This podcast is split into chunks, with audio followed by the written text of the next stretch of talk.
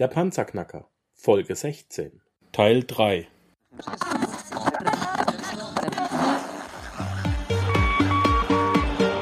Hallo zusammen, ich bin Markus, willkommen beim Panzerknacker Podcast.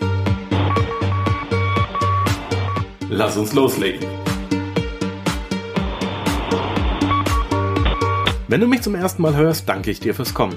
Wir reden hier über Geld, das erforderliche Mindset, finanzielle Freiheit und alles, was dazugehört. Und jetzt lass uns in die Show starten. Ich möchte nochmal ganz klipp und klar regeln. Dein Buch. Ich habe einen Link zu deinem Buch. Das Ding hat 450 Seiten. Ich habe es in mehrfacher Ausfertigung bei mir auf dem Schreibtisch liegen. Äh, dein Buch ist kostenlos. Du verschenkst dieses Ding. Du hast zig Wochen Arbeit da reingesteckt. Es geht nicht nur um, um Immobilien, es geht um alles, was wir, was wir äh, besprochen haben. Es geht um, um Geld, finanzielles Mindset, äh, finanzielle Unabhängigkeit. Und du gibst das Ding tatsächlich, schenkst du das her. Mhm. Gut. Jetzt haben wir es nochmal von dir gehört. Das ist kein Marketing-Trick. Das machst du. Du möchtest einfach nur auf den Kosten nicht sitzen bleiben und Versand, Druck und Verpackung 6,95 Euro, die muss man zahlen. Mhm. Ähm, Panzerknacker-podcast.com slash Alex Fischer, da geht's direkt zum Buch bestellen und man kriegt das Ding von dir. Mhm. Genau. Also ich, ich meine, die Frage ist, was ist ein Marketing-Trick? In gewisser Weise ist es ein, ist es ein Trick. Ähm, weil ähm, mir geht's halt um eins, also meine Zielsetzung ist, weißt du, ich verdiene, äh, das beschreibe ich auch im ersten, in der Einleitung des Buches, warum ich tue, was ich tue. So, ich verdiene wirklich ein Schweinegeld, haben haben siebenstelliges passives Einkommen oder Vermögenszuwachs, nicht nicht ganz passiv, aber zumindest einen siebenstelligen Vermögenszuwachs. Ich ähm, habe mir gehören 15.000 Quadratmeter in und um Düsseldorf und ich hatte irgendwann die Krise gekriegt, weil mir Geld verdienen keinen Spaß mehr gemacht hat. Und dann habe ich einfach die Analyse gemacht, was macht mir Spaß? Und Spaß macht mir Dellen ins Universum zu hauen, äh, zu hauen und zwar wohlwollende, nämlich dafür zu sorgen, dass Leute sagen, boah geil, das hat mir jetzt geholfen. Und es gibt für mich keine bessere Bezahlung, als dass einer sagt, ey Alex, du hast echt mein Leben verändert. Ähm, das klingt jetzt so Mutter Teresa mäßig, ist es aber nicht. Vielleicht ähm, einfach kleiner Aufruf an, an deine Leser. Wer von euch hat denn schon mal jemandem wirklich effektiv helfen können, der sich auch helfen ließ? So, und der danach gesagt hat, hey, danke, das war mir wirklich eine große Hilfe. So, Frage.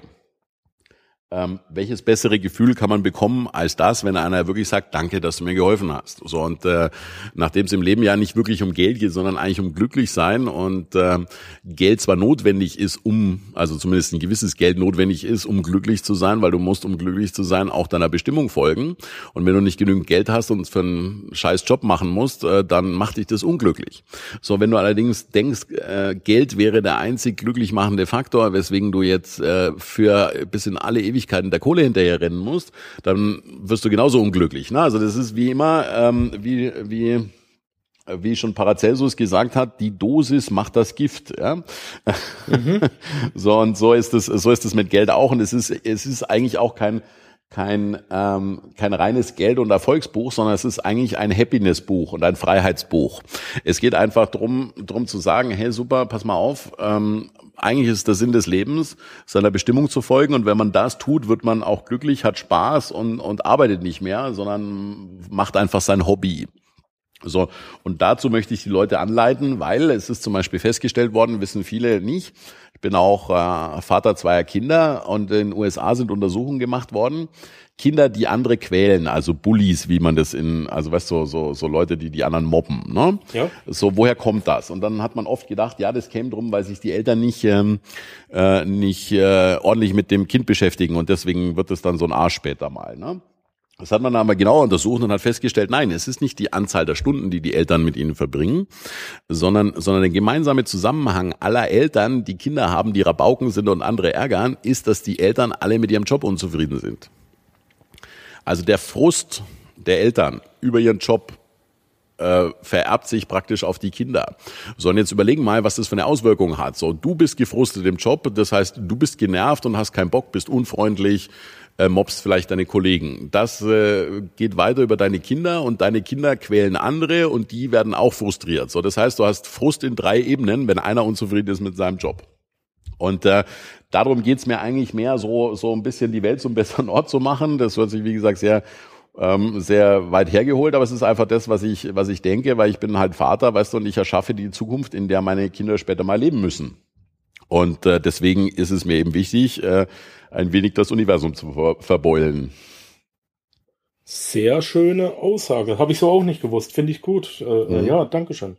Ähm, und es gibt noch, gibt noch einen anderen Aspekt, entschuldige, dass ich da einhake. Weißt du, weißt du ich habe ähm, 20 Jahre gebraucht, um wirklich rauszukriegen, wie man das Piano des Lebens spielt. Ne? Also jetzt nicht nur einen einzelnen Ton, sondern dass das wirklich so eine Symphonie wird und dass man Kinder, äh, Leben, Spaß, Arbeit, dass man das wirklich unter einen Hut kriegt und das wirklich ein Spiel wird. Ja, also so ein Spiel, dass man sagt, boah geil. So, und ich habe 20 Jahre gebraucht, um das rauszukriegen. Ich bin sehr begabt in Beobachtung und Abstrahierung. Also ich kann sehr gut allgemeine Sachen abstrahieren, so dass man es leicht nachvollziehen kann. Hätte das aber nicht geschafft, wenn ich nicht auch jede Menge Mentoren gehabt hätte, die mich an die Hand genommen haben. So, und jetzt überlegen mal, viele meiner Gesetze kann man auch selber rauskriegen. Genau genommen sind die Gesetzmäßigkeiten, also ich beschreibe da 43 Gesetzmäßigkeiten, die notwendig sind, damit du überhaupt was gewuppt kriegst im Leben unabhängig davon, ähm, ob du jetzt Angestellter bist oder Selbstständiger und du brauchst diese Gesetze auch für die Sozialakquise, wenn du eine Frau kennenlernen möchtest, du brauchst es für Freunde, du brauchst es eigentlich für alles. Also bist du im Geschäft gut, bist du genau genommen auch im Privatbereich gut, außer du bist völlig rücksichtslos.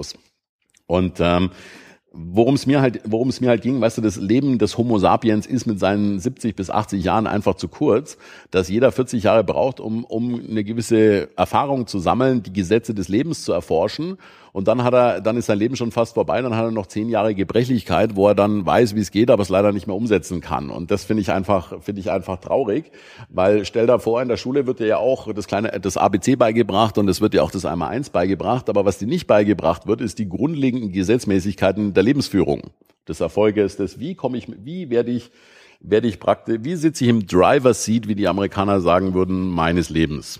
Okay. Und äh, ähm, wie gesagt, ähm, viele dieser Gesetzmäßigkeiten, wenn du sie liest, sagst du, ja, sie sind eigentlich äh, völlig logisch, hätte ich auch selber drauf kommen können. Ne? So, aber es ist halt die gemein, äh, äh, wie soll ich sagen, die Gesamtheit der Gesetzmäßigkeiten, die es ausmacht, ob du entsprechend gut vorankommst. Und das war mir halt wichtig, weil ich habe halt auch viele Freunde, wo ich sage, meine Güte, was für ein Arschleiden. Weißt du, ich habe dann Freundinnen von meiner von meiner Verlobten, ne, die die ganze Zeit eine Zeitverschwendung haben in ihren in ihren Beziehungen, weil sie dauernd irgendwie Stress mit dem Freund haben, Dramen, Heulerei Schlägerei, ähm, knallende Türen und tatsächlich liegt es nur daran, weil sie drei, vier, fünf Gesetze nicht kennen und, und, und die nicht verstehen. Und, und, und es, es gibt einfach zu viel Drama auf dieser Welt und das meiste Drama kommt einfach von Nicht-Verstehen. Mhm. Genau, darum geht's mir in Kurzform oder in Langform. Ja, ähm, das, das ist auch sehr beeindruckend. Wie gesagt, das Buch ist nicht rein über äh, Immobilien. Es, es ist, wie gesagt, ich habe es ich hab's ja mehrfach gelesen. Es ist ähm, ein Buch über Happiness und es äh, hilft dir auch, äh, wie du mit anderen Menschen umgehen sollst und wie du aufhören kannst, Arschloch zu sein. Finde ich geil.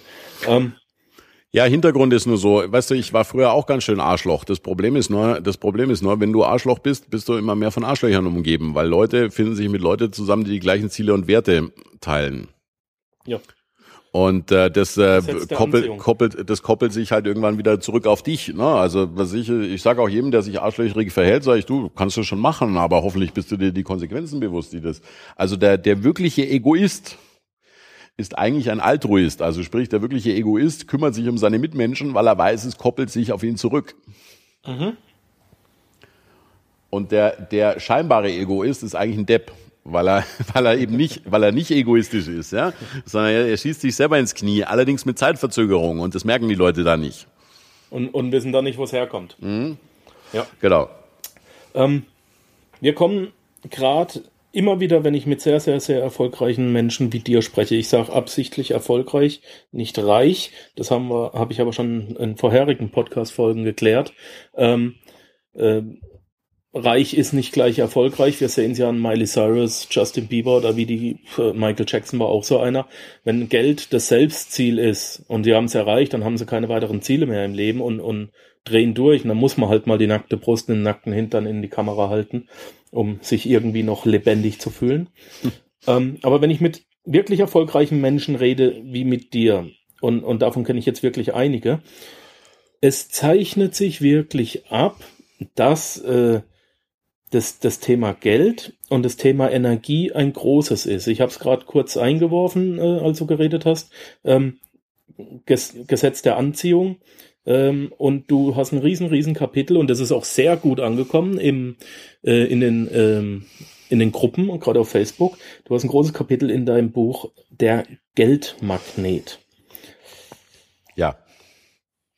Also ich sag dir mal kurz meine Meinung zu dem, zu dem klassischen Gesetz der Anziehung. So wie es da gelehrt wird in The Secret, halte ich es für Schwachsinn. Ähm, auch wenn mich jetzt vielleicht manche, manche dafür kreuzigen werden oder sonst irgendwas. Ähm, und ich beschreibe das auch in meinem Buch, wie es richtig geht. Weil das äh, Gesetz der Anziehung ähm, sagt ja in etwa, ja, visualisier dir, wie es sein soll und irgendwann, wenn du dir das lang genug visualisiert hast, wird es Wirklichkeit werden. Nein, das stimmt so nicht. Sondern es ist... Ähm, so, du musst er, also erstens, du kannst nicht bekommen, was du dir nicht vorstellen kannst. So, insoweit ist es natürlich teilweise richtig. Wenn du es dir nicht vorstellen kannst, kannst du es nicht bekommen. Und wenn du es nicht klar vor dir sehen kannst, kannst du es auch nicht bekommen. Aber davon allein kommt noch nichts. Und ich beschreibe das sehr deutlich da drin, dass ich sage, pass auf, wenn du möchtest, dass sich ein Ziel materialisiert, musst du es mit Energie versorgen, ähm, weil Materie ist zusammengepresste Energie. Bedeutet, wenn du jetzt in den Tisch schaust, äh, vor dem, also wenn du jetzt mit dem Elektronenmikroskop in den Tisch schauen könntest, vor dem du sitzt, dann könntest du dort drin lauter, würdest du feststellen, es besteht eigentlich aus nichts, außer aus zusammengepressten Energieteilchen. Und äh, wer sagt, Mensch, äh, das stimmt nicht oder das glaube ich nicht, der soll sich mal das, äh, das äh, sehr bekannte Metall Uran anschauen weil der Unterschied zwischen dem Tisch und, und Uran ist, dass Uran sehr instabil ist. Es ist zusammengepresste Energie in Form eines Metalls, das aber nicht stabil ist und sich sofort rückumwandelt in reine Energie. Und das äh, ist aber eigentlich genauso wie ein Tisch Uran, nur dass es instabil ist.